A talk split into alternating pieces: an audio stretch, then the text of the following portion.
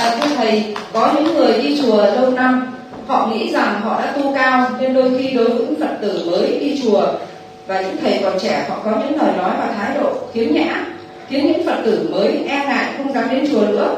Thử uh, thử vậy có ảnh hưởng gì đến việc hộ trì và hoàng dương về phật pháp hay không? Và còn một ý nữa có những người khi thấy người khác khác làm việc không không những giúp đỡ trợ duyên mà còn có những lời nói đằng sau đâm thọc thưa thầy xin thầy uh, giải thích về cho những gì đấy là hai ờ, vấn đề được nêu trong câu hỏi đó, liên hệ đến cái nghiệp miệng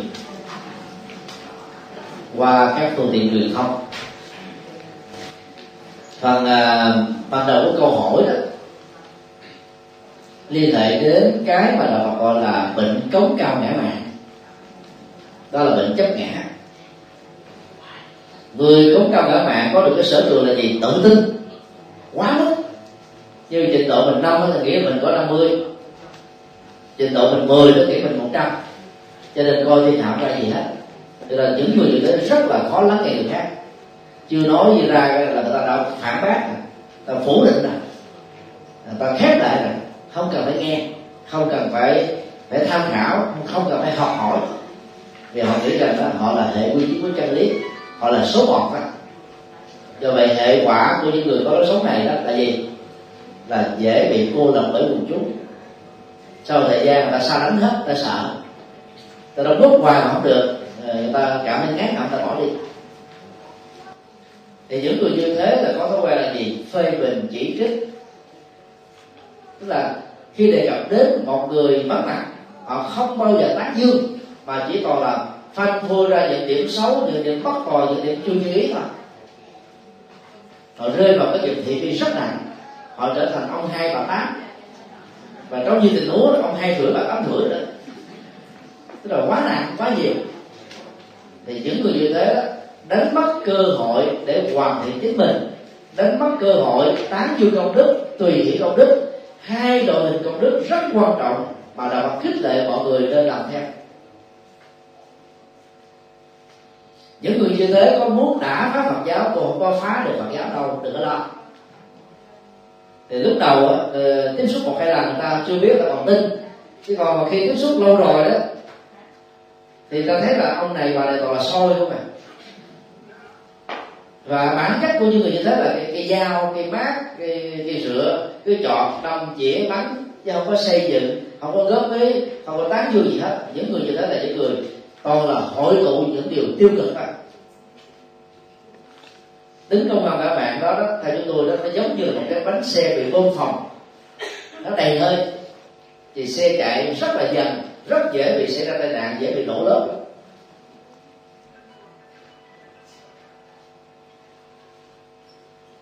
Do đó để xây dựng được pháp triển Phật pháp rồi chúng ta không cần những con người có tâm cấu cao đó. Vì cái bệnh chất ngã của họ quá lớn đang khi bản chất của việc tu học Phật đó là làm thế nào để mỗi người chúng ta đạt được trình độ vô ngã? Vô ngã về phương diện nhận thức đó, tức là chúng ta thấy rất rõ đó, trong mỗi vật thể không phải là vĩnh, vĩnh hằng. Nó được hợp ờ, thể, thể hóa được điều kiện hóa được hình thành bởi nhiều yếu tố khác cho nên ờ, không thường tụ bất biết do đó đó nhận thức này sẽ giúp cho chúng ta không bị khổ đau khi vô thường tấn công đối với người thân và bản thân mình.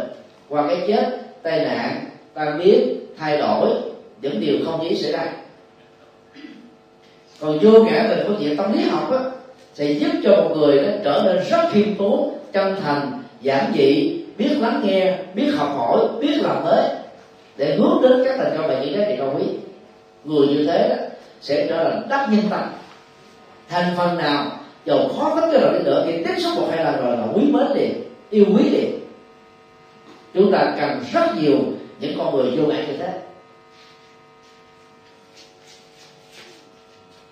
Người anh đó thì à, có văn hóa là lịch sự có thừa. Nó là văn hóa ứng xử thôi còn khi mà sống thiệt với nhau, chưa chắc cái văn hóa đó là nó thiệt đâu. Tại giao tế mà, cứ gặp nhau là how are you và dĩ nhiên đó, khi nói hao are người ta không trông đợi người kia trả lời là dạ, ngày qua tôi mới bị té xe tôi mới được nuôi giờ thương tôi như thế này tôi uống thuốc tôi đang thiếu tiền. Người ta không cần lắng cái đó. Cái đó là cái câu văn hóa chào hỏi cửa miệng. Thể hiện sự quan tâm lẫn nhau. Thôi ok đi thôi. Cái người kia phải đáp lại gì? Em fine thank you. Chứ không phải ngồi mà kể chàng gian đại hải như là thang quảng ninh. Đó là văn hóa ứng xử cái gọi là ăn lê là lịch sự có thường. Rồi đi ăn uống. Hôm qua là từ nọ là nguyên dẫn đến là thông quan à, đại học Cambridge. Thì ghé vô cái uh, pizza hut. Ngồi uh, hai uh, huynh đệ mà ăn uh, cái pizza chai mà hết cái người này là hỏi người kia là hỏi với người hầu bạn thôi. Ăn ngon không? Có lấy gì thêm không? Cái việc thấy này thế nào? Thầy đạo viên cứ cảm ơn thôi. Tất cả ok ok hết từ đó đi thôi chứ mà không á. Họ hỏi họ hỏi bài đó là lịch sự có thường còn trong đời sống thực tiễn người vô ngã là người rất lịch sự nhưng mà không có thường họ rất là bình dân giản dị chất phát gần gũi và để mang lại hạnh phúc cho người khác chứ phải đề cao chính mình. Cho nên muốn phát triển Phật giáo chúng ta cần phải có càng nhiều càng tốt. Các tăng ni giờ Phật tử đạt được trình độ vô ngã về tâm lý học. Đức Phật Thích Ca là một người vô ngã, tuyệt đối thực ra về lịch sử Đức Phật là người khai sáng. Nhưng Đức Phật nó không dành tác quyền đó về mình.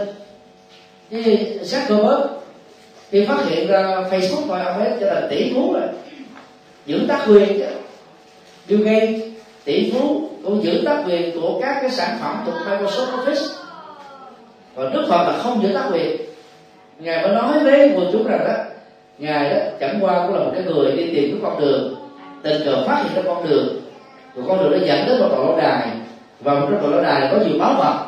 Ngài mới vẽ lại cái sơ đồ của báu vật đó ở vị trí của nó và cái con đường đi đến đó, ngài trở về cái thế giới của những người đang tìm kiếm nó, tặng vô tay những tấm mắt đồ và tự tay ngài dẫn dắt mọi người đi đến đó.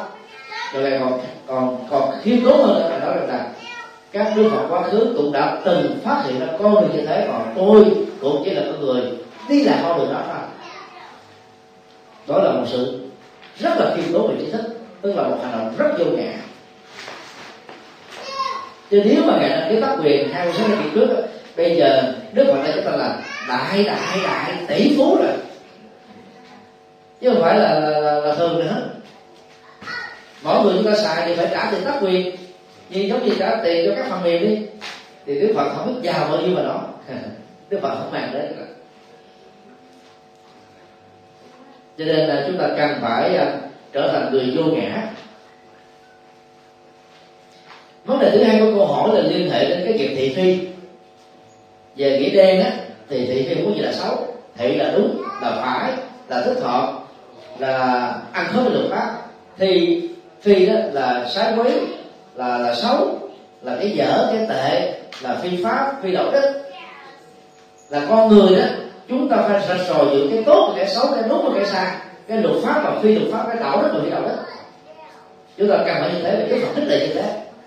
Và người nào đạt được như thế thì từ đó có được chánh tri kiến về cái thiện và ác nhưng mà cái nội dung của thị phi được người việt nam sử dụng đó là nói xấu. Tức là con là nói chuyện xấu với người khác thôi. Mà chúng ta có thói quen nghiện cái này nhiều hơn là nói cái tốt. Ở trong tiếng anh đó newspaper có nghĩa là gì? Tờ giấy.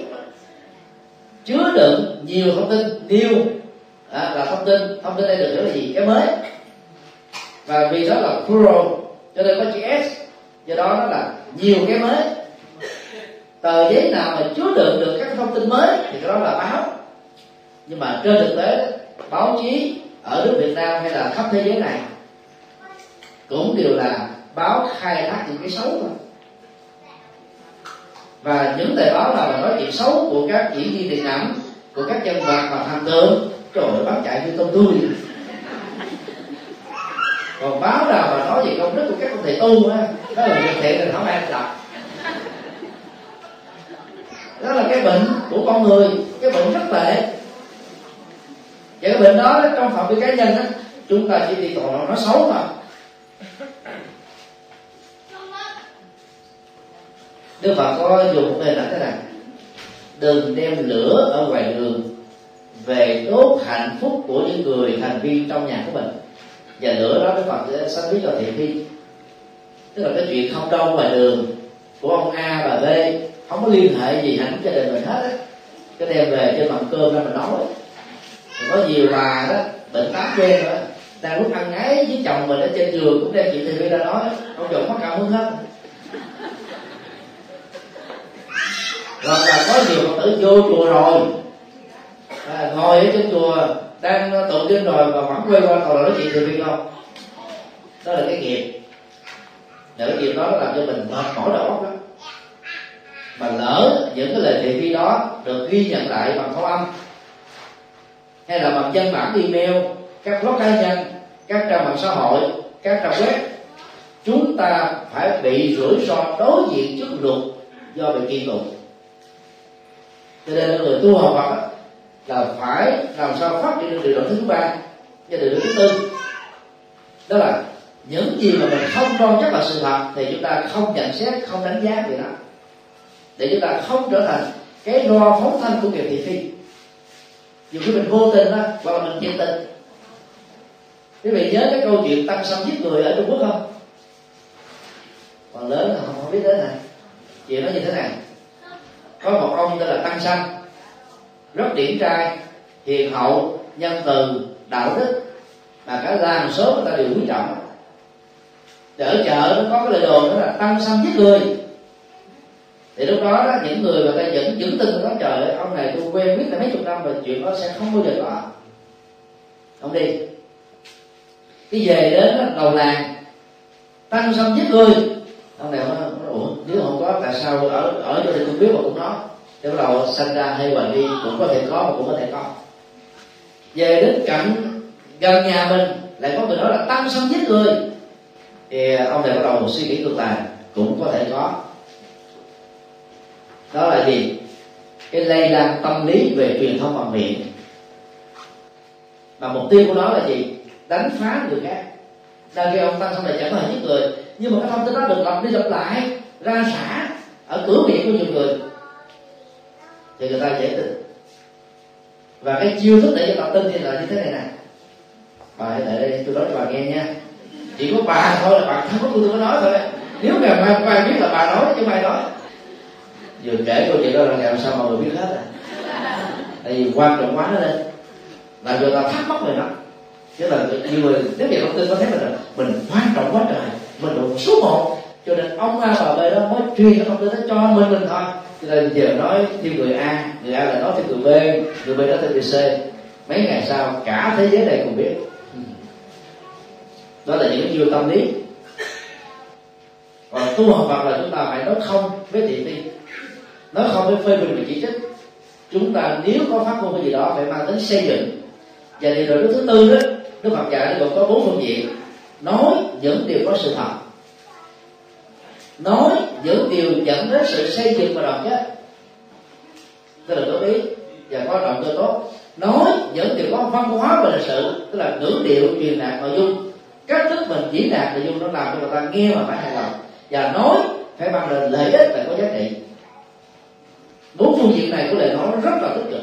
Cho nên người tu Phật á, là nói rất ít nhưng mà nói đâu là chắc cái đó chắc đúng cái đó. Nó có lợi ích mới nói còn nó không lợi ích không nói cái thời gian còn lại để niệm phật, để ngồi thiền, để đọc kinh, để xem các sách minh triết. Lại là hơn rất nhiều, thay vì chúng ta bị dướng vào thị phi là thị phi là đốt cháy tâm trạng của người khác.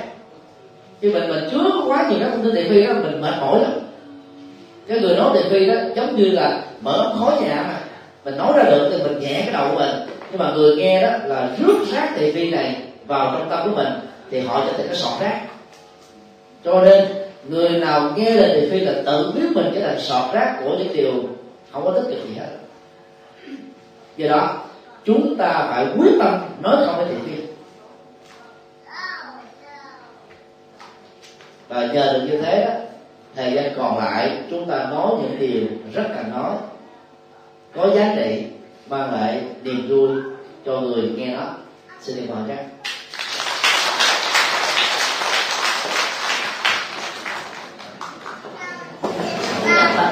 thưa thầy là cái người mà bị bệnh tâm thần bị bệnh là hoang tưởng bị bệnh thần kinh thì khác với người bị bệnh ma nhập. Ở chỗ là người bị bệnh à, ma nhập ấy, thì uống thuốc của bác sĩ không có khỏi. Uống thuốc gì cũng không có khỏi. Nhưng mà người mà bị bệnh tâm thần bị bệnh hoang tưởng bị bệnh thần kinh thì uống thuốc của bác sĩ có thể khỏi. Có phải không ạ? Vâng thì đó là hoàn toàn sai. Người mà nhân gian gọi là bị bệnh ma nhập á, trên thực tế là bị bệnh rối loạn tâm thần quan tưởng, đa nhân cách.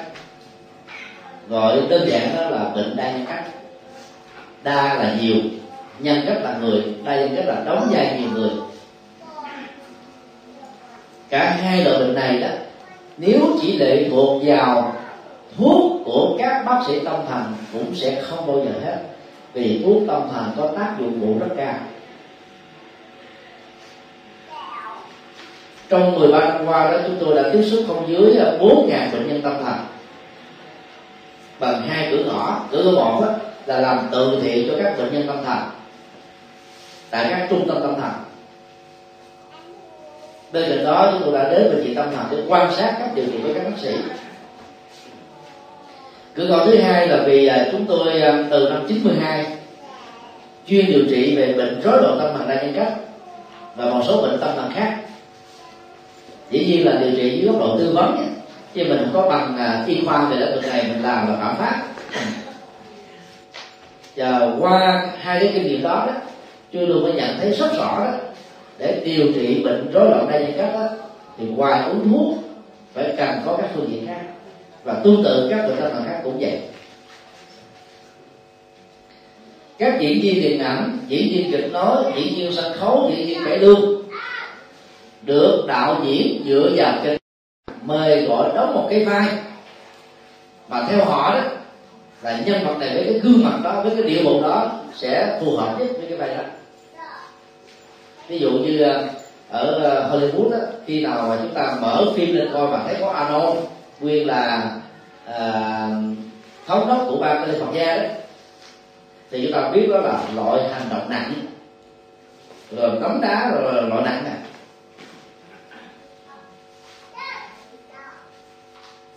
hoặc là về nữ mà à, chúng ta xem phim nào mà có xuất hiện của uh, Angelina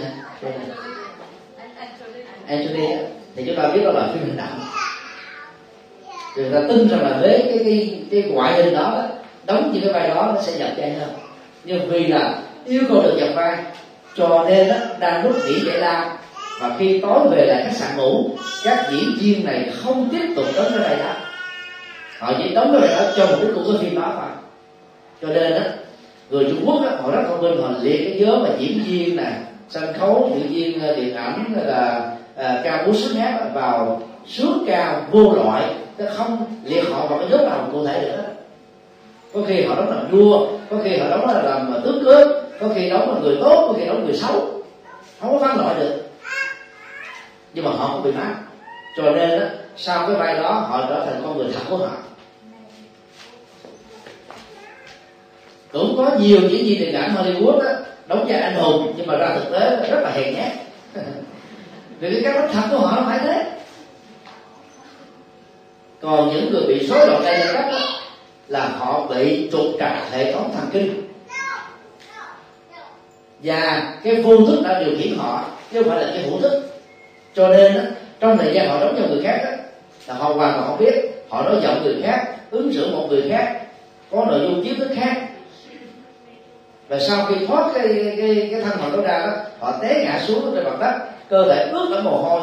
Chứ mình hỏi lại đó, họ hoàn toàn không biết áp giáp gì hết. Và nếu không hiểu, mình tưởng là ta giả mờ đóng kịch mà thực tế không. Bởi vì cái hệ thống thần kinh, tâm thần nó bị trục trặc mà. Chứ họ là phải muốn như thế. Và để điều trị à, rối loạn đây rất là một chứng bệnh tâm thần, và các chứng bệnh tâm thần còn lại đó ngoài uống thuốc theo chỉ định của bác sĩ các bệnh nhân thuộc hai nhóm loại này đó cần phải làm thêm ba phương diện khác. Thứ nhất là tăng cường thể chất tức là tập thể dục đều rồi uh, so cái cổ rồi rọi đèn tia hồng ngoại vào trong cái cổ để tinh thần nó được lên thần kinh nó được ổn định sức khỏe được gia tăng. Đây là yếu tố không thể bỏ qua. Thứ hai đó là thay đổi nhận thức và điều chỉnh nhận thức nếu họ tin là họ ma nhập đó, thì phải cho họ biết được là ma không thể nhập vào cơ thể người được ma không quậy phá được ma không đeo bám được ma cũng không rảnh hay làm việc đó. Chuyện đó là không có thật. Rồi phải nâng cái thái độ của họ lên cho họ tương tác với xã hội tiếp xúc người thân giao du với bạn bè để cho họ gọi là phá vỡ được cái bức tường buồn chán cô đơn tuyệt vọng trầm cảm đi thì họ bắt đầu mới lên tinh thần lại lạc quan năng động tích cực chủ đề từ lúc đó bệnh nó mới dần dần được khỏi và thứ ba đó là về phương diện tương tác với người thân. Người ta không dẫn bệnh nhân đến thầy bùa, thầy pháp, thầy phong thủy, thầy địa lý, thầy làm phóng thầy bắt ma, thầy nhân điện thầy huệ cảm. Vì những loại thầy này tiêu trừ pháp mê tín dị đoan tốt nha. Bệnh nó ngày càng nặng hơn thôi đồng thời người thân phải ghi nhận chịu đựng, tích cực, không vỡ trách họ, không chỉ chiết họ, không mắng giết họ, không nói nặng nói nhẹ họ. Vì họ đã bị tâm thần mà. Nói nặng nói nhẹ chỉ chiết cái là bệnh nó gia tăng thêm. Đó là phối hợp ba điều như thế. Cộng với cái điều thứ tư, quan trọng hơn, truy tìm nguyên nhân chính dẫn đến cái bệnh này là cái gì? Ở mọi người là khác nhau. Có người do sử dụng ma túy, có người rượu bia, có người thất tình có người bị phá sản có người tiếc nuối uh, ờ, tiền bị bệnh nợ bệnh hụi có người bị thất nghiệp có người bị trà đạp chân phẩm có người bị cưỡng bức tình dục có người bị cha mẹ gây áp lực về việc học có người bị áp lực việc làm. Đó là những nguyên nhân trực tiếp dẫn đến những chứng bệnh tâm thần. Ví dụ như một cô gái nào bị tâm thần và do đó, người tình của mình đó là ờ, uh, qua nguyện không có trung thủy thì phải làm sao dàn xếp cho cái cậu không trung thủy đó đến xin lỗi cô này. Và cái xin lỗi cậu ấy đó, là nói kết lại. Và cho nên trung thủy cậu đề của đó thì cậu đó tự động hết rồi. Nó phải giải quyết được nguyên nhân thì mới trị được cái bệnh đó. Đang khi các bác sĩ trị bệnh tâm thần đó mấy ông ấy đó gần như là lúc nào cũng tiếp xúc với bệnh tâm thần sống trong không gian tâm thần là mấy ông cũng mệt luôn cho nên mấy ông rất là lười biếng trong cái việc mà tư vấn hỏi bệnh nhân. Chúng tôi đã chứng kiến một vài lần các ờ, bác sĩ tại ờ, bệnh viện ờ, tâm thần thành phố Hồ Chí Minh điều trị.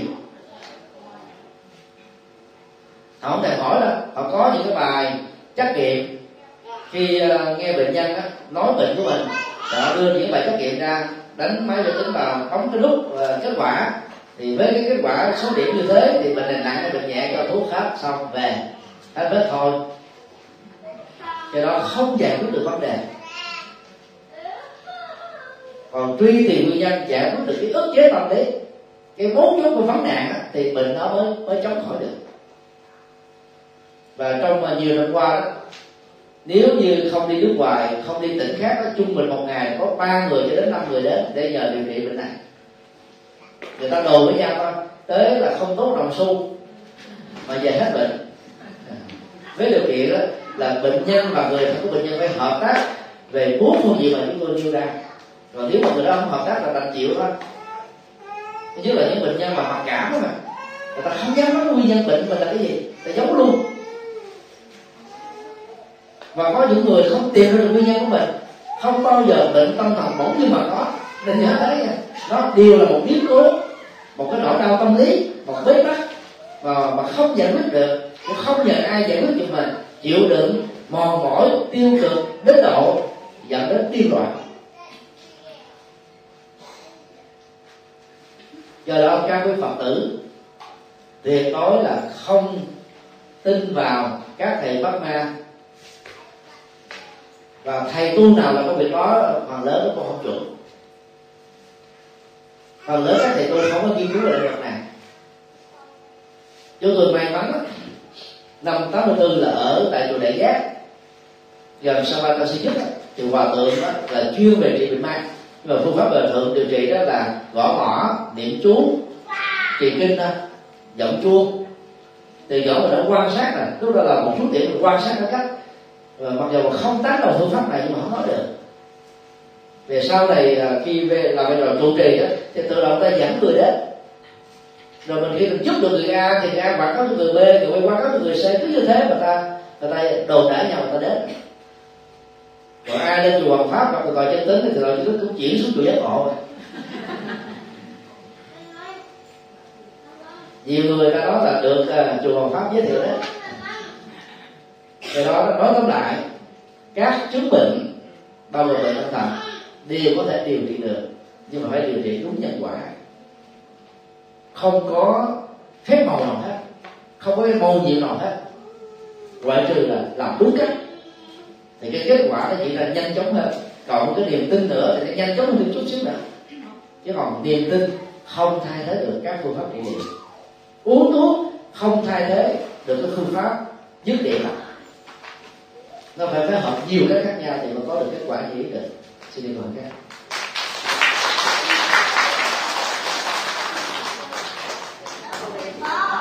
anh xin phật còn có một câu của một phật tử ngồi đây đợi từ lễ đến giờ đấy ạ. À, con xin phép hỏi thầy trẻ con thế hệ thứ hai lớn lên ở nước ngoài hiện nay do vì tiếp thu nhiều nền văn hóa và học hiểu về nhiều nền tôn giáo từ nhà trường do vì có quá nhiều thứ quan tâm nên các cháu ít quan tâm. Thứ nhất là tiếng mẹ đẻ thứ hai là sinh hoạt phật giáo à, ghi chú là đối với các gia đình theo đạo phật. Vì vậy mà mỗi khi đi nghe thuyết pháp con bảo các cháu đi hoặc nghe các bài giảng của các thầy ở những đoạn hay thì các cháu nói không hiểu hoặc là cần ở nhà làm bài hơn là đi nghe thuyết pháp mà không hiểu. Nên con sợ là sau này các cháu không giữ được uh, đạo Phật nhất là đến tuổi kết hôn lại gặp người khác tôn giáo. Tiêu biểu là giữa Phật và đạo Phật và đạo Thiên Chúa. Theo thầy đạo Phật đã có kế hoạch gì để giáo dục tư duy cho các cháu giữ gìn đạo Phật không? Con xin tri ân thầy. A di đà phật. Đây là câu hỏi rất hay. Chúng tôi à, dùng mà khái niệm à, thế hệ một tuổi để chỉ cho những người đó được cha mẹ sinh ra ở Việt Nam. Rồi khoảng à, bốn năm tuổi đó bắt đầu có được định cư ở nước ngoài.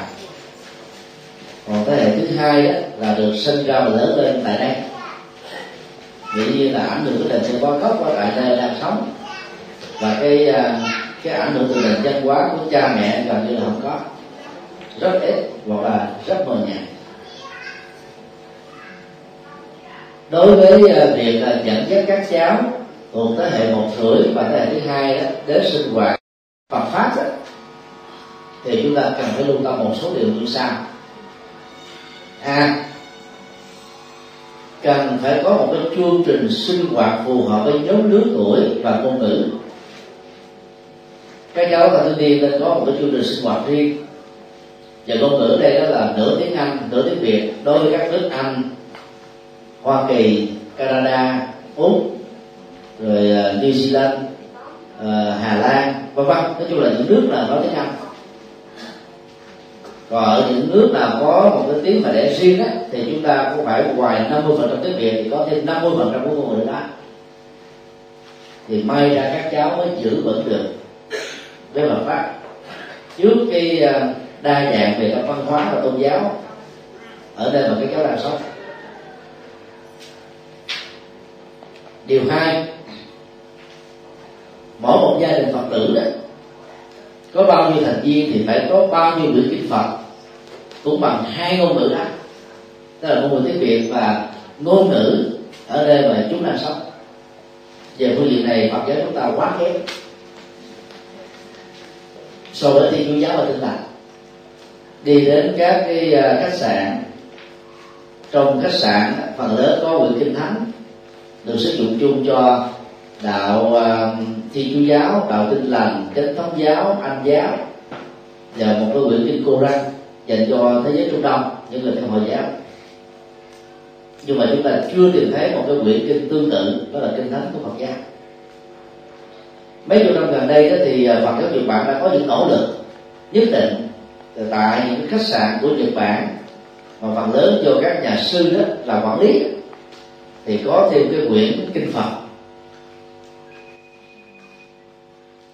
Từ ờ, năm ờ, 2009 đó, thì ờ, quỹ ban uh, biên soạn uh, kinh điển cộng thông của đại lễ Phật đản Liên Quốc đã lập ra một nhóm các chuyên gia. Để làm công việc này. Thì chúng tôi được đặt trách về cái bản kinh điển đại thừa và chúng tôi đã làm cái phật sự này đúng với cái cái, cái cái cái yêu cầu đặt ra. Và cái quyển này hiện nay nó đang được hoàn tất cái dạng cảo bản mà chứa kinh ờ, điển Pali, kinh điển đại thừa và cái tư tưởng của Phật giáo Tây Tạng. Dự kiến là khoảng năm 2016 hoặc để nhất là 2017 sẽ xuất bản đầu tiên là bằng tiếng Anh sau đó là dịch ra các bữa trên thế giới. Thì Phật giáo Thái Lan nó sẽ tình nguyện ấn tống các cái quyển này trong các khách sạn trước nhất là trên toàn nước Thái Lan. Để cho người Phật tử đó là có được cái quyển kinh Phật bằng tiếng Anh rồi sau đó cái dịch ra các ngôn ngữ mẹ đẻ để nhằm giúp cho Phật tử tại gia hiểu được lời Phật dạy. Trong lúc mà chúng ta chưa có được những cái à, hoạt động mang tính cách chuẩn mực và kịch bản quốc tế đó, thì chúng ta có thể tham khảo làm ngay. Làm mai thì có nghi thức tụng niệm bằng tiếng việt, nghi thức tụng niệm bằng tiếng anh. Cho nên là mai đã thu hút được à, giới trí thức phương tây đến rất đông. Còn các chùa việt nam ở hải ngoại đó, gần như mới lây hoay với cái cộng đồng người việt đã lớn tuổi tức là người việt trung niên và lão niên mà phần lớn không còn biết hán việt nữa. Cho nên nếu không việt hóa kinh điển ấy, thì ngay cả người lớn tuổi đọc không hiểu gì. Trẻ em á thế hệ một rưỡi thế hệ thứ hai chắc chắn trở nên là buồn tịch do đó điều này phải hết sức khẩn trương tham khảo để biên tập lại sử dụng lại theo cái nhu cầu mà mình đang cần từ cái nghi thức của làng ma để đáp ứng cho cái nhu cầu tu học bằng tiếng Anh đối với các cháu một rưỡi và thế hệ thứ hai tại Anh. Điều ba. Sinh hoạt Phật pháp đó, thì nó gồm có ba nội dung như là hội ờ, Phật giáo Việt Nam tại ờ, Trung Quốc Anh đã làm có thầy kinh tức là sinh hoạt à, tín ngưỡng. Rồi à, có thuyết pháp tức là sinh hoạt trí thức. Tức là nó đạt được cả hai phương diện và ở một số nơi đó chỉ hoặc là phương diện này hoặc là phương diện còn lại thôi thì à, chúng tôi xin đề nghị cái mô hình làm mai đã làm đó để chúng ta tham khảo. Chúng tôi gắn kết với làm mai từ năm 2005 rồi 2007 và 2008 ba chuyến về của từ sứ thành ở Việt Nam đó, thì chúng tôi được đặt cách là phó ban tổ chức tại khu vực thành phố Hồ Chí Minh cho cái chuyến đi. Và cũng là một trong những người à, làm công tác tư vấn cho mấy đầu làm mai ở tại Việt Nam. Và riêng cái năm 2008 với vai trò là tổng thư ký của ve Liên Hợp Quốc tại Việt Nam đó thì chúng tôi là người trực tiếp mời thầy sư Đức Hạnh trở thành là diễn giả chính của toàn bộ đại lễ tại Việt Nam. Thì tiếp xúc gần gũi như thế thì à, mới à, thấy rõ được cái cách làm đạo của làm mai. Các đoàn làm mai à, về với đợt đó trung bình là khoảng 400 người mỗi đợt thuộc đó là 33 quốc gia khác nhau là mang mang theo cái hệ thống à, âm thanh chuẩn của mình từ pháp về. Rồi mang cái hệ thống thông phiên dịch. Và hệ thống thông dịch này nó không nhiều tiền lắm. Và chia ra khoảng 12 cho đến 15 nhóm ngôn ngữ. Ví dụ như là khi à, thị sĩ hành giả bằng tiếng việt cho người việt nam thì những người nào mà nói tiếng pháp cho vào một nhóm lấy cái headphone đó để nghe cái à, cái cái thông dịch trực tiếp bằng tiếng pháp người nào hiểu tiếng anh thì ngồi ở cái nhóm tiếng anh. Người nào hiểu tiếng ý thì ngồi nhóm tiếng ý, vân vân. Bằng cách này đó, thì thay vì những người huệ quốc đi theo cái đầu là mai không biết gì hết, thì họ cũng hiểu được tối thiểu là 60 phần trăm nội dung căn bản được thì sĩ đã thuyết giảng cho các khóa tu tại Việt Nam. Ngày 20 tháng 7 2015 vừa qua đó ờ, chúng tôi có mặt tại Làng Mai, tham quan sống thượng sống trung sống hạ sống mới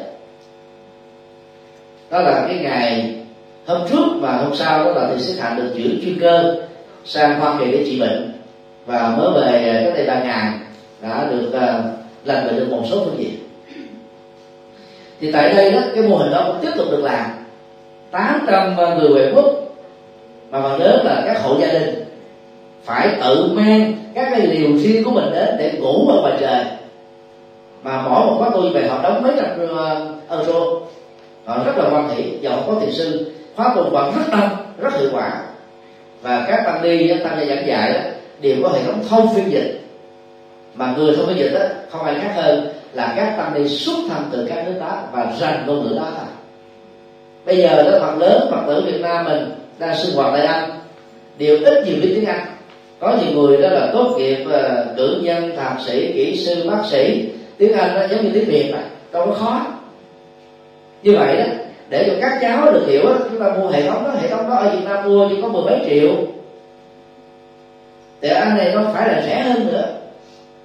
Chúng ta sắp các cháu ngồi riêng một cái giới và có một người dịch sửa tuổi chỉ cần cố gắng mà dịch 70 phần trăm thôi.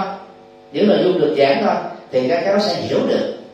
Không cần phải có một cái khóa riêng nữa vì chúng ta không có không gian nhưng mà rất tiếc đó hiện nay phần lớn các chùa Việt Nam ở hải ngoại không riêng gì tại Anh chưa có nỗ lực làm cái phương phương pháp này. Như vậy là mai mới thành lập uh, ba thập niên đã có được uh, gần một ngàn tu sĩ xuất gia. Và phần lớn là giới trẻ trí thức rất thành đạt. Nhưng mà tại sao đó? Nhiều hòa thượng cao tăng khác lại không có được xuất gia.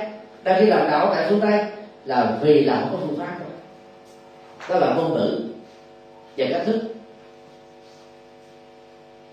Do đó, đó qua buổi à, chia sẻ Phật pháp hôm nay thì chúng tôi rất mong các phật tử giỏi tiếng Anh đó tình nguyện và thương con cháu của mình. Thay vì để cho các cháu đó, trở thành tín đồ của thiên chúa giáo tin lành giáo chúng ta mất cả một tương lai của chúng. Hãy phát nguyện cùng với thượng tọa lệ nguyên lập ra các cái nhóm rồi mình phân công và ai chỉnh cái gì và dịch lúc nào, cho cái buổi ờ, khóa tu nào người nào bằng đó thì có người khác. Cứ như thế chúng ta làm, thì các cháu sẽ hiểu được và khi hiểu rồi sẽ không bỏ vào pháp được. Vấn đề thứ hai của câu hỏi đó là hôn nhân khác tôn giáo giữa những người phật tử và những người theo đạo thiên chúa, đạo tin lành, đạo hồi, nhân dân. Thì cái bước chuẩn bị của phật giáo là cái gì? Có thể khẳng định là giê xu đó là điều rất là đau lòng chúng tôi à, đã có hai bài giảng. Bài một đó là hôn nhân khác tôn giáo. Và hai đó, giữ đạo trong hôn nhân khác đạo. Thì trong hai bài giảng này, chúng tôi đã kêu gọi các bậc cha mẹ phật tử cần phải có kiến thức về Phật pháp để dẫn dắt con của mình cũng hiểu được Phật pháp. Là nếu mình không đủ sức để thuyết phục đó, thì trước khi đó, cho các con em mình đi đến à, để cưới đó dẫn con em mình đến chùa gặp các thầy có đủ kinh nghiệm và năng lực tư vấn về vấn đề này để hỗ trợ cho. Chúng tôi xin nêu ra hai cái trường hợp điển hình. Và những người phật tử đó là đệ tử của trường giác ngộ quy với chúng tôi. Cô phật tử này à, tuổi à, khoảng 28 thương á, một câu à, thanh niên là người theo thiên chúa giáo ba người của cậu ấy là ông trùm giáo sứ. Và ông trùm giáo sứ là quý vị biết gọi là quản lý toàn bộ giáo sứ. Để giúp đỡ cho vị linh mục chánh sứ đó, đó là làm đạo mà ta gọi là làm công tác ông đồ. Cho nên đó ông trùm giáo sứ phải có các thành viên trong gia đình của mình điển mẫu làm gương. Thì khi mà mẹ của cô gái nói rằng là con gái À, đã thương một à, chàng à, thiên chúa giáo thì phải làm thế nào? Chúng tôi yêu cầu hai mẹ con đó cùng nghe hai cái bài giảng đó chúng tôi cho đường tin để nghe. Sau đó chúng tôi mời lên chùa giác ngộ để gặp. Mà cô gái này cũng rất là cắt cớ cái lần gặp đầu tiên dẫn luôn cái cậu đó. Cho nên mình rất là khó tư á. nhưng mà rồi đó, bằng cái phương pháp và cái kinh nghiệm của bản thân đó, thì chúng tôi cũng đã thuyết phục được cái cậu này để nhất là bước một đó, là không được ép buộc vợ tương lai của mình bỏ lại phật đi để làm thiên chúa. Việc đó, đó cha của cậu ấy là chung giáo sứ có thể làm nhưng cậu này không được làm. Điều hai để cái việc không làm đó có hiệu quả đó thì chúng tôi đề nghị đó cái cặp uh, hôn nhân trong tương lai này đó cần phải ở riêng một cái nhà riêng không nên ở trong nhà chồng vì ở nhà chồng á, cái sức ép của gia đình chồng làm sao cô gái này chịu nổi, cho nên trước sau gì cô giáo thì cũng phải bỏ đạo thôi. Còn mà không á, là ở rễ bởi vì gia đình á, cha mẹ đều là phật tử, anh chị em trong nhà đều là phật tử hết. Ở rễ đó thì không bị áp lực. Như là ở dâu đối với một gia đình thì chúa giáo thì sau đó chúng tôi ờ, giới thiệu những cái bài giảng, giới thiệu về đạo phật để cho hai hai bạn trẻ này cùng nghe. Và sau thời gian nghe đó, cậu này đã tình nguyện trở thành phật tử trước đám cưới.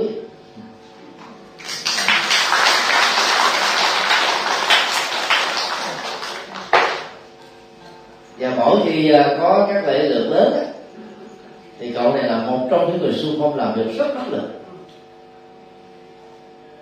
Vấn đề là chúng ta có đủ nhiệt tình để dẫn dắt định hướng cho người thân của mình hay không thôi.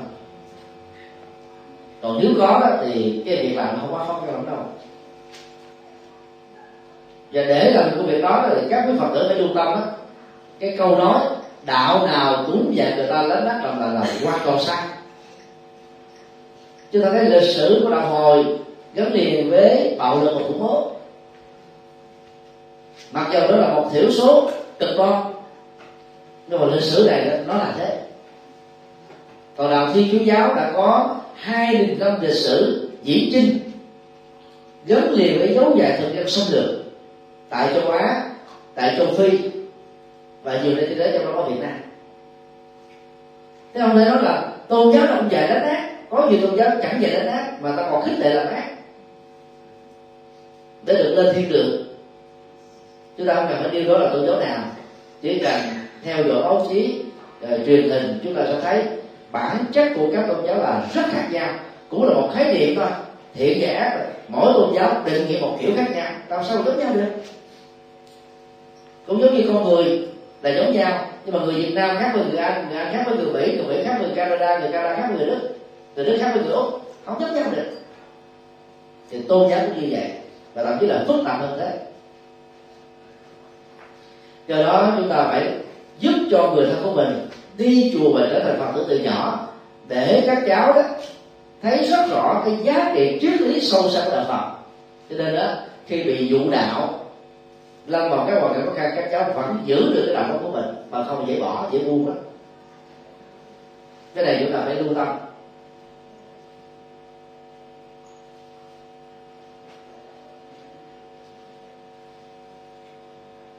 Một dữ liệu mà các phật tử tại gia nên nắm đó đức phật thích ca là người dạy nhiều nhất so với các lãnh đạo sáng lập tôn giáo về tình yêu, hôn nhân và hạnh gia đình.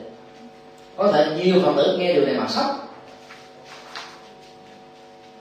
Lý do tại sao hai chục thế kỷ qua chúng ta không biết đến là vì chúng ta làm đạo theo cách của trung quốc. Mà trung quốc thì giấu hẳn các bài kinh này đi, không có truyền bá cho phật tử tại gia. Chỉ dạy những bài kinh pháp môn thôi.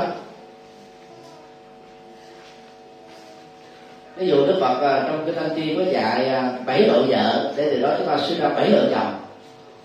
Rồi cũng trong cái thanh chi đức phật dạy à, bốn yếu tố để kiếp sau tiếp tục là vợ chồng của nhau nữa. Rồi trong cái thanh chi đức phật cũng tiếp tục dạy bốn tiêu chuẩn để chọn một người chồng người vợ lý tưởng trong tương lai. Rồi trong kinh thiện sinh thuộc trừ bộ, đức phật dạy năm ứng xử dân hóa của chồng dành cho vợ, năm ứng xử dân hóa của vợ dành cho chồng. Và nhiều cái bài kinh khác đề cập đến các phương diện của hạnh phúc hôn nhân.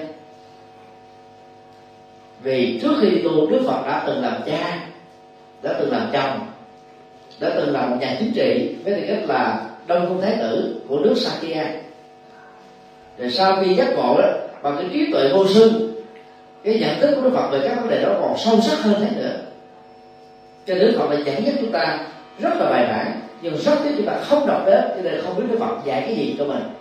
Còn đố ai tìm được trong kinh thánh cụ ước của do thái giáo, tăng ước của thiên chúa giáo, tinh lành giáo, chánh thống giáo, anh giáo, những lời chúa dạy về tình yêu và hôn nhân? Làm gì có. Vì chúa giêsu kitô đó truyền đạo có ba năm là đã bị xử tử chết rồi.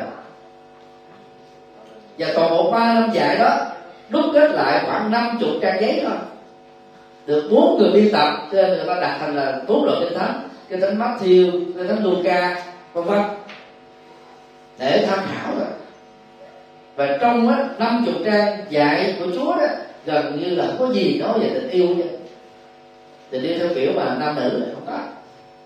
Giáo hội Vatican La Mã tự đặt ra những cái quy định đó để giáo dục cho con em của họ, tín đồ của họ đó tại vì Phật giáo đó Đức Phật dạy rất nhiều về tình yêu hôn nhân, nhưng lại tăng ni đó, không được đào tạo về vấn đề này.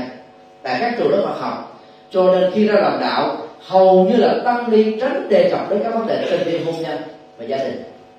Đó là một cái thiếu sót rất lớn. Cho nên các phật tử khi đến cái tuổi cặp kê, khi đến cái tuổi thành hôn đó, gần như là mất phương hướng. Cho nên đó, hiện nay đó, tại châu á, phần lớn các phật tử bỏ đạo đi theo đạo thiên chúa và tin lành là thông qua con đường hôn nhân các phật tử chúng ta bị áp lực bị ép buộc.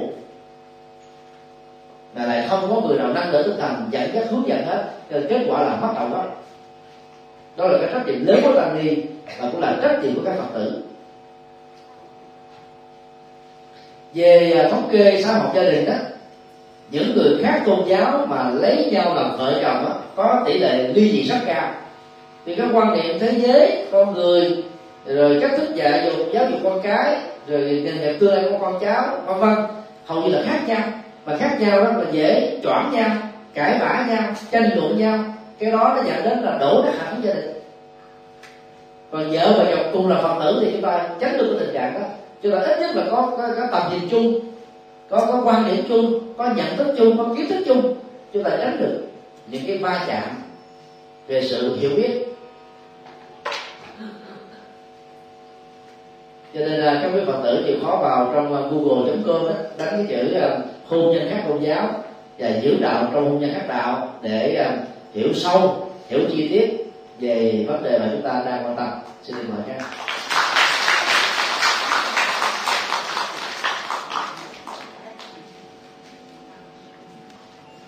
Nam mô Bổn Sư Thích Ca Mâu Ni Phật. Kính bạch thầy, cho con xin phép được hỏi là có những người bị à, hay là bị ma nhập quá nhưng mà đến khi mà bị ma, ma nhập thì họ họ sẽ nói một cái ngôn ngữ khác. Và từ nhỏ đến lớn họ chưa bao giờ nói. Hoặc là trong uh, buổi tối mà khi ngủ đó họ cũng tự dưng phát ra một cái loại ngôn ngữ khác mà rất là khó hiểu.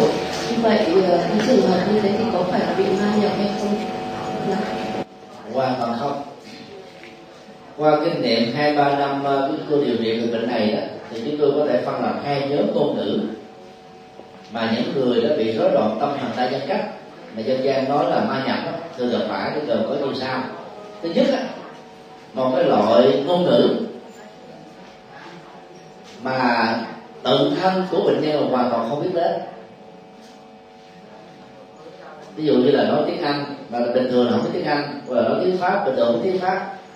Chỉ chỉ là nói một cách sơ sài chứ không có gì sâu sắc thì trong trường hợp đó chúng ta lại lý giải rằng là ở một kiếp nào đó trong quá khứ bệnh nhân này đã từng là công dân của nước anh của nước pháp hoặc là đã từng học và biết rằng rẽ các ngôn ngữ này.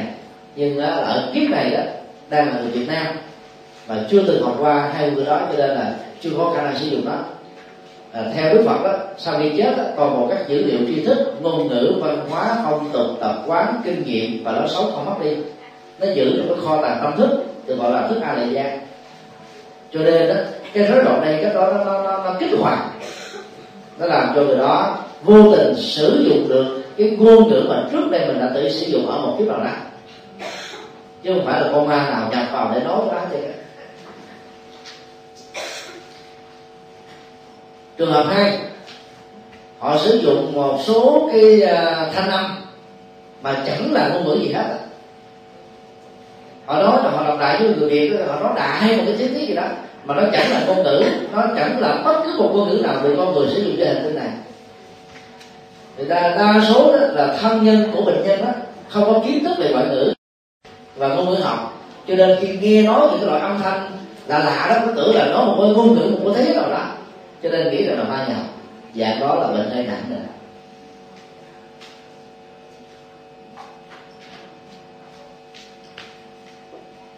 Bây giờ nói tóm lại ma nhập là hiện tượng không có thật.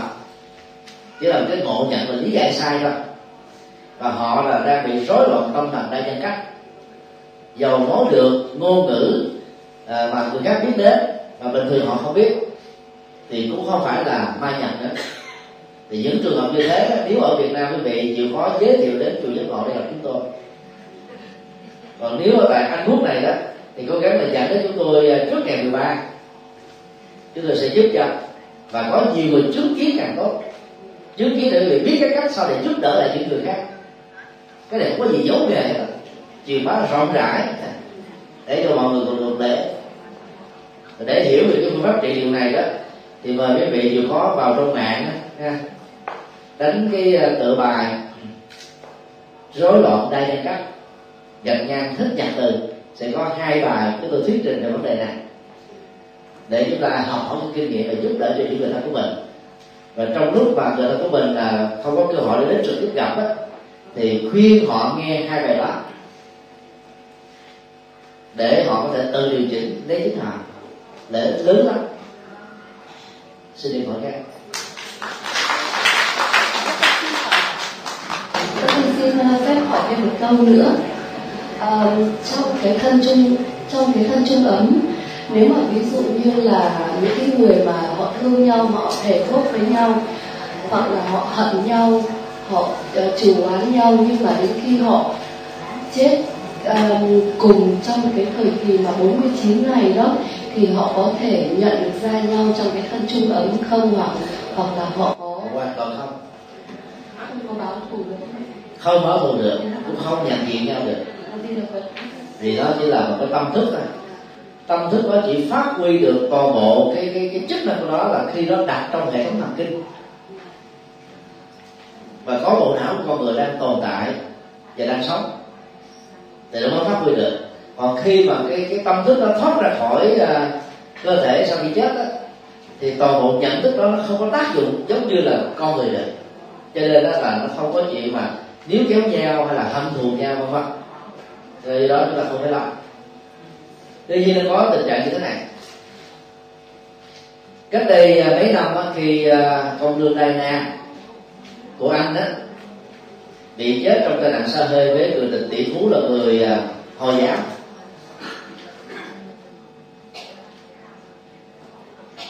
thì cái cảnh giới tái sinh của họ đó, nó có thể xảy ra trong các tình huống như sau. Tình huống một, hai người sẽ có cùng ở trong một bào thai của một người mẹ. Thì chết cùng một thời điểm mà. Và lúc đó họ đang muốn hiến tình yêu với nhau. Thì họ gắn với nhau, như là muốn không rời cho nên khi tái sinh á, với cái cái cái nghiệp cận tử đó, là cho họ có mặt trong một bào thai để trở thành là anh chị em và là anh em. Thì trong tình huống này đó, Phật giáo Việt Nam khích lệ chúng ta là gì? Giàu cho cô gái được sinh ra sao? Thì cũng phải đặt cô gái làm vai làm chị, chứ không được đặt vai em. Để tránh cái tình trạng lọt luôn do cái tình yêu chết từ một lúc ở kiếp vừa gần nhất.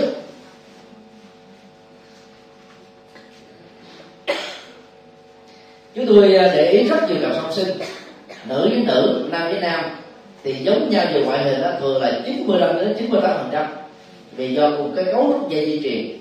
Nhưng cặp song sinh một nam một nữ gần như là khác nhau trời dựng nếu như là giống nhau đó tại vì cái cấu trúc sinh học nữ và nam nó khác nhau. Và thường những cái cặp song sinh là nam nữ phần lớn đó, là do các cặp tình yêu chết cùng một thời điểm mà lúc đó là họ đang quấn quýt với nhau không tách rời nhau được tình huống hai nếu đang lúc mà trên chiếc uh, chiếc xe đang chạy rồi cái nhóm truyền thông đó rượt đuổi theo để mà đưa tin mà làm cho uh, Dana và người tình của cô ấy đó đang cãi vã nhau bắt đầu với nhau một cái hướng là nên dừng xe lại hay là tấp vào chỗ này tấp vào chỗ kia. Thì đang lúc mà mà cãi vã nhau đó mà tai nạn xảy ra hai người cùng chết đó thì cái cơ hội xây sanh ở trong cùng một bào thai là rất hiếm vì lúc đó họ, họ đã tách rời nhau mà. Họ đã bơm giật nhau. Thì họ không thể nào có mặt chung với nhau một chỗ được. Nhưng mà tình yêu của họ quá sâu nặng vượt quá mọi dư luận. Dầu sinh ra ở hai cái nơi điểm khác nhau rồi họ có thể gặp nhau. Rồi gặp nhau thì yêu nhau ở trong cái cái cái cái, cái gặp gỡ lần đầu tiên này. Đó là cái tình yêu có nhân duyên của kiếp trước.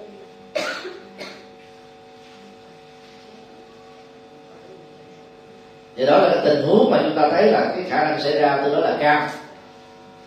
Còn giữ cái hận thù thì trong cái thời gian mà chưa được tái sinh là hai bên là đấu đá nhau giết nhau là hoàn toàn không có đâu có một lần một nhà ngoại cảm nổi tiếng Việt Nam đó trả lời phỏng vấn cho báo giấc ngộ khi uh, chứng kiến cái lễ trai đàn uh, của thầy sư Giới diễn ra tại diễn Nghiêm thì cô này mô tả rằng đó mấy chục dạng các cái hương linh đó lũ lượt kéo nhau về chùa chính Nghiêm à, hương linh què thì được hương linh hai chân á là cổng đi. Rồi hương linh đó của Việt Nam Cộng Hòa thì được hương linh cộng sản chiều nhau.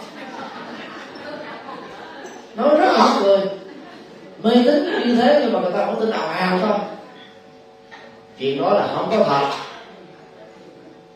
Què dò hay là lành lẹ cơ thể chỉ xảy ra khi người đó còn sống thôi. Còn sau khi chết rồi thi thể đó nó được chôn trong đất nó được quá tiêu đi. Cái tâm thức nó không còn như thế mà bị què hay tâm thức là, là lành lẹ. Chỉ có cơ thể là què hay lành lẹ còn tâm thức là giống nhau. Và tất cả đều phải tái sinh. Cái cuộc chiến Việt Nam đã kết thúc vào năm 1975 thì những người đó đã chết và tái sinh lâu rồi. Nếu chết vào năm 75 thì bây giờ đã trở thành 39 tuổi rồi còn đâu đó mà đi tới chùa Vĩnh Nghiêm mà nghe kinh. Kiểu đó không có đâu tôi có tin. Rồi nó trái với nguyên lý Phật học. Mà nhất là tới quy luật tái sinh. Ở đây cái dụng ý của nhà ngoại cảm là muốn nói rằng là ông sao chung dậy gọi với cõi ông á, các chiến sĩ đó đã biết bỏ hẳn thù với nhau, bắt tay nhau, nhiều dắt nhau đến nghe kinh để được siêu thoát. Ở trên dương gia cũng nên như thế đừng có hận thù nữa. Thì cái thông điệp này là hay nhưng mà cái nội dung đó là mê tín không có thật. Để xóa bỏ hàng tuần chúng ta có hàng trăm cách để để thiết lập đó mà không cần phải sử dụng phương pháp mê tín. Vì sử dụng phương pháp mê tín đó, lễ bắt gặp hại. Gần đây uh, thứ trưởng ngoại giao nguyễn thanh sơn cũng là chủ tịch ủy ban người việt nam ở nước ngoài đã có những nỗ lực đối thoại với những người chống cộng ở california và mời những đó về à, à tham quan trường sa bằng tàu. Sau đó dẫn à, nhóm người chống đối này à, lên trên à, nghĩa trang ở bình dương dành cho quân lực việt nam cộng hòa để à, cho ta nhìn thấy cái cảnh thật việc thật người thật để giảm bớt đi những cái hận thù. Cái cuộc chiến việt nam đã khép lại 40 năm rồi nhưng mà hận thù đó vẫn chưa kết thúc. Đó là những nỗ lực rất là đáng quý nhưng mà thành công là rất thấp vì chính sách ở Việt Nam sau năm 75 đó? Nó quá dở đối với cái giới trí thức giới chính trị. Làm cho họ là phải bị học tập cái tạo rồi số nào ra được có thể đi vượt biên một phân nửa là bị chết ở dưới biển cho cá ăn còn lại đó thì sống rất là vất vả làm việc bằng hai bàn tay trắng.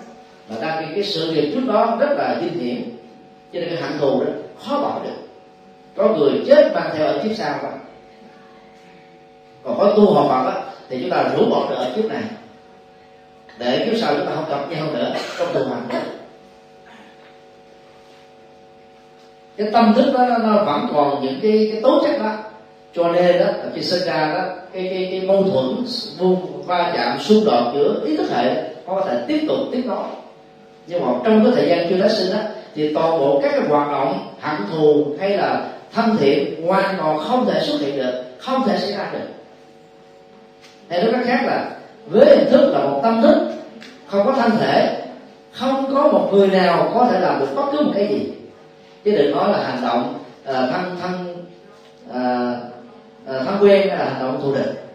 Tất cả các hành động còn lại hoàn toàn không thực hiện được. Cho đến lúc nào tâm thức đó gá vào trong một bào thai tạo thành cái phôi thai 10 tháng sau trở thành một cô cậu bé. Rồi mấy năm sau được giáo dục. Bây giờ trẻ em thông minh đó thì có thể hai tuổi là có thể biết được việc này việc nọ, chút đỉnh. Một số thông minh nữa trở thành thanh đồng, ở tuổi lên 7 lên 8 thì lúc đó, cái cái cái ờ, tâm lý về hận thù, về bạn bè nó mới được phân tranh còn ở dưới dạng tâm thức, chưa tái sinh đó, hoàn toàn không có các cái hoạt động đó. Cho nên chúng ta không phải lo lắng. Xin điều hỏi các vừa có một phật tử lên chuyển câu hỏi. À, vậy ờ, thầy giảng giải cho phật tử hỏi à, lễ thì cúng kỹ thuật cô hồn và trận tế trai đàn thì xin có ý nghĩa như thế nào? Xin uh, thượng tọa giải thích a di đà Phật giáo Trung Quốc á, bắt đầu từ thầy Thanh có một nghi thức được gọi là nhị thể khóa tụng. Mà người Việt Nam mình đó là phiên dịch lại thành âm Hán Việt và sử dụng trong các chùa tại Việt Nam nghi thức cúng cô hồn mà vào buổi chiều nó diễn ra vào lúc 4 giờ ở tại các chùa miền Nam. Và tương tự ở các, các chùa miền Bắc. Thì kiến thức này đó với cái mục đích đó là giúp cho 10 đời tu hồn tượng trưng cho tất cả những người chết chưa được tái sinh có cơ hội nhận thức được vô thường vô ngã nương vào Phật pháp tăng để ra đi nhanh chóng mà. Sở dĩ có nghi thức này đó là vì người Trung Quốc tin rằng sau khi chết đó, phải bắt trung bình là 49 ngày người chết mới được tái sinh. Đây là quan điểm phát triển về sau, chứ không phải quan điểm của kiến đức Phật. Và như đã trả lời trong cái câu hỏi trước là Đức Phật chủ trương đó, vô minh hành thức. Tức là sau khi chết chỉ trong tích tắc là có mặt trong bào thai của người mẹ rồi nên là không cần thiết phải trải qua bảy tuần lễ nữa. Vì Trung Quốc tin rằng là các hương linh phải trải qua bảy tuần thấp cho nên họ mới có các nghi thức cúng cô hồn và nâng cái thức cúng hộ lên để trở thành một trai đàn chẳng tế bình đẳng dễ quan. Tức là không có phân biệt với ờ, đối, đối tượng là phi nghĩa hay chánh nghĩa. Thế đã là chết rồi chưa được siêu thì được nghi thức để quan tâm đến để mà cầu siêu thoát thoát. mặc dầu chúng ta biết là tái sanh liền xảy ra ngay lập tức nhưng mà việc cúng như thế nó vẫn giải tỏa tâm lý cho những người còn sống cái đợt cúng uh, trai đàn chậm tết bình định giáo quan tại chùa vĩnh nghiêm đó thì điều sư nhất hạnh có dụng ý đó là bờ đại diện của các gia đình thuộc Việt Nam Cộng Hòa và Cộng sản có mặt trong chính điện của chùa Vĩnh Nghiêm. Và sau đó đó là mọi người đã bắt tay nhau tôi cũng mời đại diện của thầy lý thầy trần à, dòng họ lý dòng họ trần. Vì dòng họ cần là tiêu diệt ờ, dòng họ lý để lên ngôi ở việt nam vào thế kỷ thứ 13 đẩy vào cái hoàn cảnh là dòng họ nhà lý phải đi dục biên sang trường tiên mà sống, trở thành tướng và những người đóng góp ở tại đất nước và triều tiên này. Cái hành tù đó nó thuộc về lịch sử. Thì trong cái buổi tra đàn trận thế bình định với quan đó nhân vào cái việc cầu siêu, mặc dù người ta đã siêu hết rồi, để giải quyết vấn đề của những người còn sống là con cháu của thế hệ sau thôi. Cái sâu sắc của chương trình cầu siêu và thầy giới hành khởi xướng là thế. Do đó các phật tử tại gia không nên làm cái công việc cầu siêu cho các cô hồn tại nhà của mình. Hiện nay có một số người đó, người ta mua các vật phẩm, rồi đến bốn giờ chiều người ta bài người ta cúng ở nhà của mình để ta độ các hương linh. Không cần thiết. Thực tế đó, không cần cầu siêu gì hết sau khi chết tất cả đều phải tái sinh theo nghiệp có có lẽ còn siêu, có cái phần tư vấn của một vị thầy, một vị sư cô, thì nó để cho kẻ còn lẫn được mất cho đó là quá tốt, chúng ta nên làm. Nhưng cái đó không phải là bắt buộc. Cho nên chỗ nào mà không có thầy, không có các sư cô thì cũng không sao. Đừng vì thế mà sợ hãi hoang mang. Còn chỗ nào có thầy, có sư cô thì nên mời đến. Để trong cái nỗi khổ niềm đau đó chúng ta dễ bị dẫn dắt bởi vì cái gì đó. Chúng ta cần có được sự dẫn dắt đúng bài bản đúng chánh pháp để được lễ đó dầu là khóa lễ cầu siêu đơn giản, hay là một chai đàn chẳng tế, hoặc là minh đẳng giới quan, thì cái cốt lõi của những khóa lễ cầu siêu đó nằm ở ba nội dung như sau. Thứ nhất, thông qua nghi thức tụng niệm. Người tụng niệm ở đây là các thầy và các sư cô, các phật tử muốn giúp cho hương linh thấu hiểu được vô thường. Nếu hương linh đó chết vào ngày 1 tháng 1 năm 2001 thì đó là thời điểm khai tử. Hương linh đó chính thức không còn là người sống ở trong gia đình đó nữa, ở trên đất nước đó nữa. Cái quyền công dân đã mất vĩnh viễn ở trên địa cầu này và hương linh đó sẽ có mặt với một hình thức khác. Và ngày hôm nay đã được 14 tuổi rồi, trở là một công dân mới, có một cái thẻ căn cước mới có cái quyền lợi mới ở trong một đất nước nào đó còn cái nhân cách cũ đó là khép lại rồi. Các hương linh phải nhận ra được vấn đề này. Và người thân cũng phải nhận ra vấn đề này. Thứ hai, giúp cho các hương linh nó thấu rõ được vô ngã, để các hương linh không chấp vào thi thể này là tôi, là tự ngã của tôi, là sở hữu của tôi. Vì cái thân này nó gắn liền với chúng ta từ lúc qua trong bào thai cho đến qua đời nó là một cái chiếc xe rất trung thành và bền bỉ. Chúng ta dễ chấp đó là sở hữu của mình đó cái nghi thức nó tụng niệm để giúp cho chúng ta tháo mở được cái tâm lý chấp trước đó để chúng ta nhẹ nhàng rũ bỏ nó. Và để rũ bỏ nó khi còn sống được tốt á chúng ta nên phát tâm hiến mô hiến tạng hiến xác cho y học. Thì sau khi chết tái sinh liền rất nhanh chóng. Đi còn sống mà mình không, không chấp vào nó thì sau khi chết có gì đâu chấp nữa? Đó là cái lễ ích của người hiến mô tạng và thi thể tùy học. Thứ ba, nhắc nhở hương linh là một phật tử. Là nếu chưa là phật tử thì à, khích lệ hương linh là quy phật pháp tăng để gieo phật pháp ở kiếp này. Để hy vọng cái sau để gặp được phật pháp. Nhờ nương tựa phật pháp tăng đó, thì những lời khuyên của các thầy, các sư cô làm lễ đó sẽ được đón nhận và tăng những cái giá trị nhất định cho nên à, à, là à, làm phật tử thì chúng ta phải hiểu được ba nội dung đó.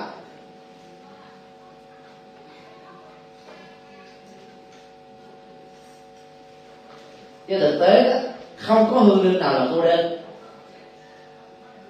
Người ta sanh hết rồi còn cô đâu cô đơn đó người đâu gọi là cô hồn tức là cái tâm thức cái hồn phát đó nó cô đơn quạnh quẻ một mình thôi. Rồi đây mai đó vô định đó là quan điểm mê tín của nho giáo và ảnh hưởng đến phật giáo. Ở tại việt nam chứ còn đạo phật thì không có chủ trương như thế. Chính vì vậy mà tại các nước phật giáo và nguyên thủy đó, thì không có chùa nào cúng cô hồn. Và có thể nói đó, nghiêm túc đó, là rất nhiều chùa của phật giáo nguyên thủy không hề cúng cầu siêu. Chỉ có các chùa theo vào cái này thừa thôi. Còn giá trị của việc cúng như đã nói rồi dầu đó đã siêu rồi việc cúng mà có lợi nó an ủi cho người chết dẫn dắt người người, người, người, người sống. Và tạo ra những cái ờ, cái cái cái, cái, cái hành động phước báo cụ thể để biến cái khổ đau của sanh linh tử biệt thành các hoạt động tạo phước báo. Cho nên đó dầu đã tái sinh rồi chúng ta vẫn phải làm các khóa lễ cầu siêu. Là như thế. Xin yêu còn các kính thưa thầy có người là phật tử đến chùa lâu năm, mà vẫn tranh vợ cướp chồng của người ngoài đời vào chùa lại dụ thầy, mà không hề biết hối hận, thì xin thầy à, giải thích là có tội gì ạ?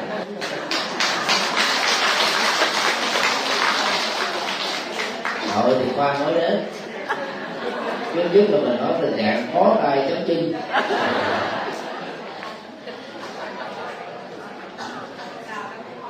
Điều ờ, đạo đức thứ ba của phật tử tại gia đó là chung thủy một vợ một chồng.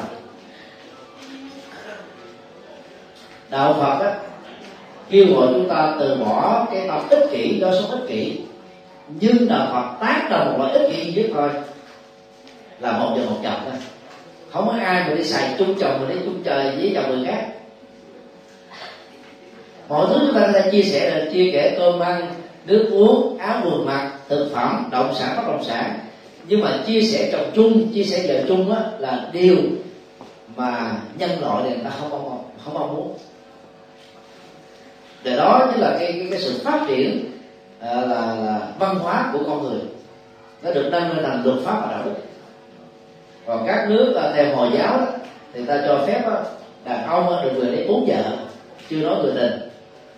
Còn đàn bà mà ngoại tình là bị ném đá đến chết đó là quan điểm tôn giáo của đạo này không? Còn đạo phật thì không chấp nhận đam mê đa phu.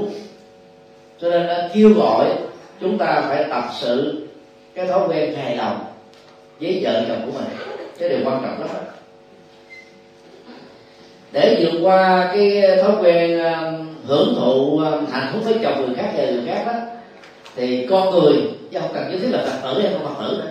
Con người nên lưu tâm một số điều như sau điều một không chấp vào tướng chung và tướng riêng của người khác giới phái. Và đây là điều mà đức phật dạy cho các tu sĩ mà phật tử thời gian nên học hỏi theo. Thường chúng ta có ờ, thu hút giới tính. Nam nó hút với nữ nữ hút với nam. Ô môi thu hút ô môi bd thu hút bd còn người lưỡng tính á, thì thu hút cả hai giới phái cái sự thu hút đó nó gọi là bản năng của con người. Không cần phải giáo dục người ta cũng biết. Chỉ cần lớn lên ở tuổi 12, 13 thời hiện đại này đó do ăn thực phẩm kích thích tăng trưởng nhiều 10 tuổi là đã biết tình yêu rồi.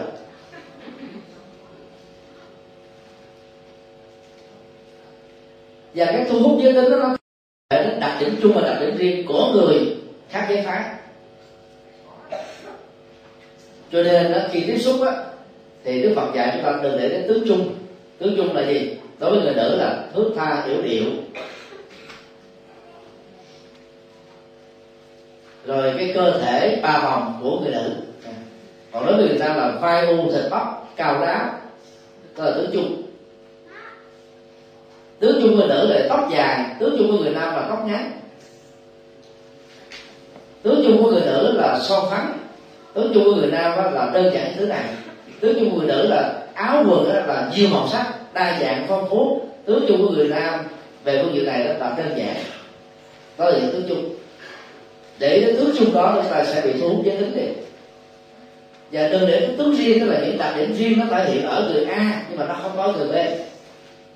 Nên phương tây đã đó là tình yêu á là cái sở thích của con mắt. Con mắt nó mà thích rồi đó thì xấu cho thành đẹp mà không thích rồi nó đẹp nó thành xấu thôi. Con mắt nó nó, nó thiên vị nó quyết định đủ mọi thứ. Tiêu tiêu tiêu chí riêng của nó coi là những tướng riêng. Có nhiều người thích á chị phụ nữ nào có răng khểnh.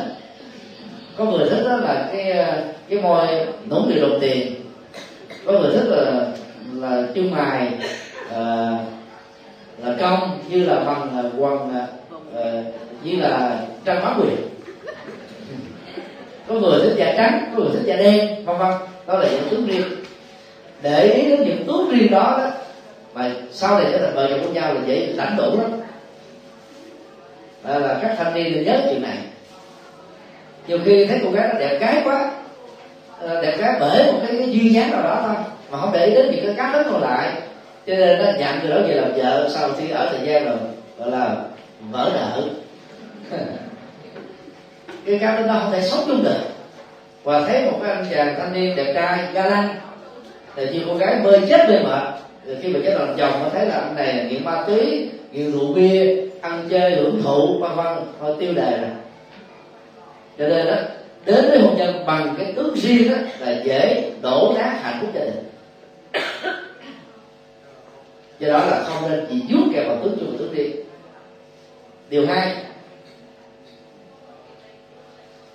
dừng cái mối quan hệ với người khác giới phái đơn thuần ở công việc Đức Phật dạy các tu sĩ đó là khi giao tiếp Phật sự, chỉ dừng lại công việc thôi.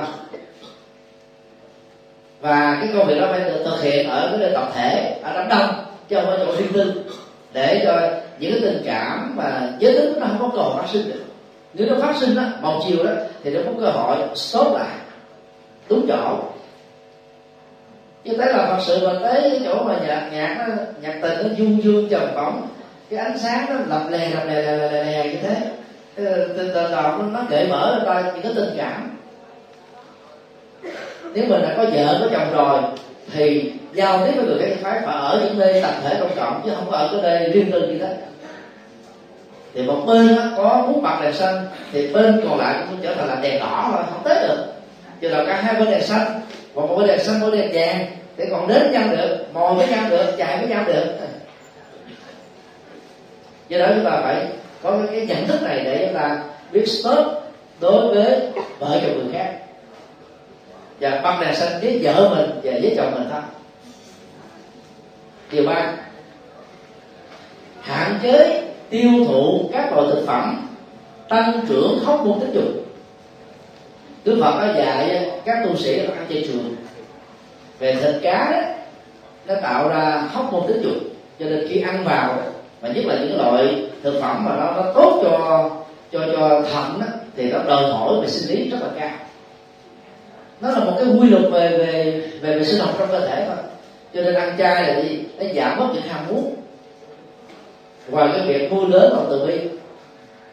Và người à, tu học Phật ở tại Trung Quốc Việt Nam còn uh, mạnh dạng hơn là khích lệ không ăn hành hẹ tội né hơn cừ. mặc dù về bản chất là chúng là thực vật thực vật thì thì đâu phải là sát sinh. Nhưng mà bạn không ăn. Vì những thứ đó là thực đơn của thần tình ái chứ là của tỏi nè của hẹ của của hành. Cái hóc môn tính dục phát sinh ra từ nó mà mạnh hơn các loại thực phẩm khác. Gấp 10 lần gấp vài chục lần cho nên khi ăn những thứ này vào đó, thì từ cơ thể nó hơn thực nó đòi hỏi cái ham muốn. Nên những người nào mà dễ ờ, thích thương chồng người khác vợ người khác mà ăn cái này vô nữa làm sao mà dừng lại được? Không dừng được. Ăn vô nữa đòi hỏi được và ngày nay còn có thuốc ờ, thuốc kích dục nam thuốc kích dục nữ thì đừng có uống vào đã mạnh cái đó rồi uống giờ nó thôi tiêu luôn. Thứ tư không xem phim đời trụy, ảnh đời trụy, vì nó nó nó kích động. Cái tâm chúng ta bằng thị dục. Và khi thị dục nó phát sinh rồi đó, tâm nó đòi hỏi theo cho nên có rất nhiều người đó, bình thường rất đàng hoàng. Nhưng mà khi uống rượu xong rồi đó, và cộng thêm là xem phim ảnh đồi trị nữa, thì dẫn đến tình trạng là gì? Cưỡng với tình dục người khác, phạm tội. Và đó là những thứ mà chúng ta cần phải làm để mà hạn chế cái tình trạng là vương rào đối với những người không phải là vợ chồng của mình. Thì điều cuối cùng rất là quan trọng, hài lòng biết đủ với vợ chồng hợp pháp của mình. Và muốn như thế đó, chúng ta đừng bao giờ so sánh người bạn đời của mình với người khác. Quý bà nào mà có thói quen so sánh chồng mình với ông bộ trưởng, thủ tướng, đại gia triệu phú á thì trước sau gì cũng ngoại tình? Còn ông chồng nào so sánh vợ mình với vợ khác á, thì thế nào cũng nghĩ rằng là vợ mình tệ hơn vợ nậu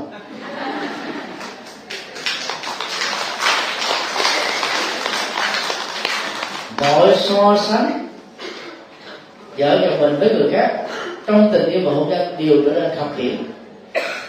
Mình đã chọn nhau là vợ chồng là thôi cứ quan nghĩ như thế. Đừng có so sánh nữa. Hài lòng đi, thì nó không có vấn đề còn không hài lòng nó dẫn đến nhiều vấn đề còn trường hợp một ngoại tình á do à, một bên đó là đào mỏ một bên thì cung cấp á, thì cái đó khỏi nói rồi. Hai bên đến với nhau như một cái hấp lực.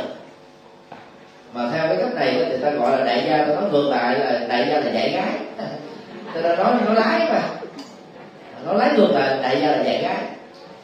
Mà gái đây thì phải là cái chân dài cái đẹp vô ta đào mỏ thì đáng chịu thôi. Cho nên là tu học Phật đó, chúng ta phải thấy đó, hạnh phúc giác quan có giá trị rất tạm thời, mười mấy giây trên não thôi. Ngoài cái hạnh phúc giác quan đó, đạo Phật khích lệ chúng ta tìm kiếm và trải nghiệm các hạnh phúc cao cấp hơn, để chúng ta biết hài lòng với những gì mình đang có. Tức là sinh hoạt đời sống văn hóa tinh thần cũng là một loại hạnh phúc sinh hoạt tâm linh Phật pháp nó làm cho chúng ta đó là đạt được thiền định phát ra được trí tuệ sống với đời, đời sống đạo đức cao quý thì chúng ta tự động vào là độc thân mà không cô đơn. Chúng ta mới giữ được chính mình. Và các phật tử gia đình bắt trước à, cái cách tu của những người xuất gia để khi mà cái lửa ái dục của hương thực nó đang đang, đang, đang cháy lên hay là đang âm ỉ mà đang khi vợ chồng mình là đi công tác xa chúng ta vẫn trở nên an toàn. Lúc đó mình đã là tham gia vào các hoạt động à, thể lực và lòng tay chân để là đổ dồn cái tâm vào trong đó. Thì nó quên đi những cái cái nhu cầu khác. Rồi chúng ta tìm kiếm những giá trị tinh thần cao quý khác để chúng ta tạm quên đi. Rồi ngày nay thì giờ đã có truyền thông qua internet là rất là dễ. Viber, Tango, Zalo, ờ, Time hàng loạt các cái trang mạng khác nó cho gọi là truyền thông miễn phí xem video trực tiếp luôn. Thì mình nói chuyện với nhau cũng đỡ vui đỡ gì đỡ buồn. Thì thay vì đi đi ờ, đi tìm kiếm ờ, người ngoài vợ chồng của mình nó không an toàn thực phẩm. À, thì hãy là truyền thông như thế để chúng ta bớt đi cái cái sự thôi thúc bên trong. Do đó chúng ta mới có thể thành công trong việc làm chủ chính mình. Về việc trung thủy một lòng một chồng à, xin được cảm ơn